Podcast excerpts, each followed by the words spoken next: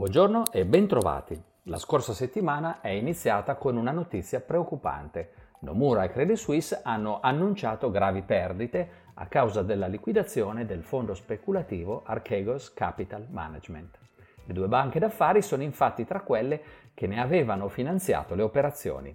Sfruttando la leva finanziaria offerta dagli strumenti derivati, il fondo aveva accumulato esposizioni abnormi su alcune azioni. Quando poi il prezzo di questi titoli ha iniziato a scendere, il fondo ha accusato perdite insostenibili. Fortunatamente i danni sono stati limitati ai soggetti coinvolti e la vicenda non ha compromesso la stabilità dei mercati, per cui gli investitori hanno potuto pensare ad altro. Nella giornata di mercoledì il presidente Biden ha annunciato un programma di investimenti pubblici da 2.200 miliardi di dollari in otto anni, con l'obiettivo di creare posti di lavoro, ammodernare le infrastrutture, rafforzare gli Stati Uniti nella competizione con la Cina. Le risorse saranno destinate ai trasporti, alle energie rinnovabili, alla banda larga e alla ricerca tecnologica. È facile prevedere che il provvedimento incontrerà grandi ostacoli al Congresso, perché il Presidente intende finanziare la spesa con un aumento della tassazione sulle imprese, scelta questa osteggiata da molti repubblicani, ma anche da alcuni senatori democratici. C'era poi grande attesa la scorsa settimana per i dati di marzo sul mercato del lavoro negli Stati Uniti, che è risultato in forte ripresa. I nuovi occupati nei settori non agricoli sono stati 916.000, un numero ampiamente superiore alle previsioni. La disoccupazione è scesa al 6% e la crescita dei salari è rallentata rispetto al mese precedente. L'indice ISM di marzo ha mostrato poi che l'attività manifatturiera sta marciando negli Stati Uniti ai ritmi più elevati da 37 anni e gli indici PMI mostrano analoghe dinamiche positive anche a livello globale. Infine, la fiducia dei consumatori americani, misurata nel mese di marzo, è stata in forte crescita e migliore delle attese.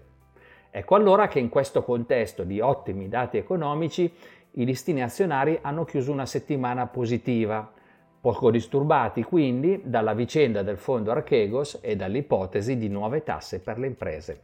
L'indice Standard Poor's 500 ha chiuso a più 1,1%, raggiungendo i nuovi massimi storici. Bene anche il Nasdaq a più 2,6%, l'Eurostox 50 a più 2,1%, il Nikkei a più 2,3%. Positivi infine i listini emergenti, con il relativo indice MSI a più 2,4%. Per quanto riguarda i tassi di interesse negli Stati Uniti, non hanno avuto reazioni di rilievo al piano di investimenti di Biden e ai dati sull'occupazione, chiudendo sulla scadenza decennale a 1,71%, poco variati quindi rispetto all'1,68% della settimana precedente. Nessun movimento importante anche per il dollaro, che chiude a più 0,3% rispetto all'euro, e per le materie prime, con il petrolio Brent a più 0,50% e l'oro a meno 0,2%. Per concludere, questa settimana avremo a disposizione i dati di febbraio sul saldo commerciale americano e sugli ordinativi industriali negli Stati Uniti e in Germania. Potremo inoltre monitorare gli indici PMI di marzo sull'attività nei settori non manifatturieri in vari paesi. Noi continueremo a sfruttare il sostegno che la ripresa economica sta dando ai mercati, valutandone la solidità settimana dopo settimana e monitorando al contempo ciò che potrebbe rivelarsi rischioso per i nostri investimenti. Presteremo particolare attenzione ad eventuali fiammate inflazionistiche, tensioni geopolitiche o condizioni di liquidità meno favorevoli delle attuali che metterebbero in difficoltà i soggetti più indebitati. Vi ringrazio per l'attenzione, vi saluto e vi do appuntamento alla prossima settimana.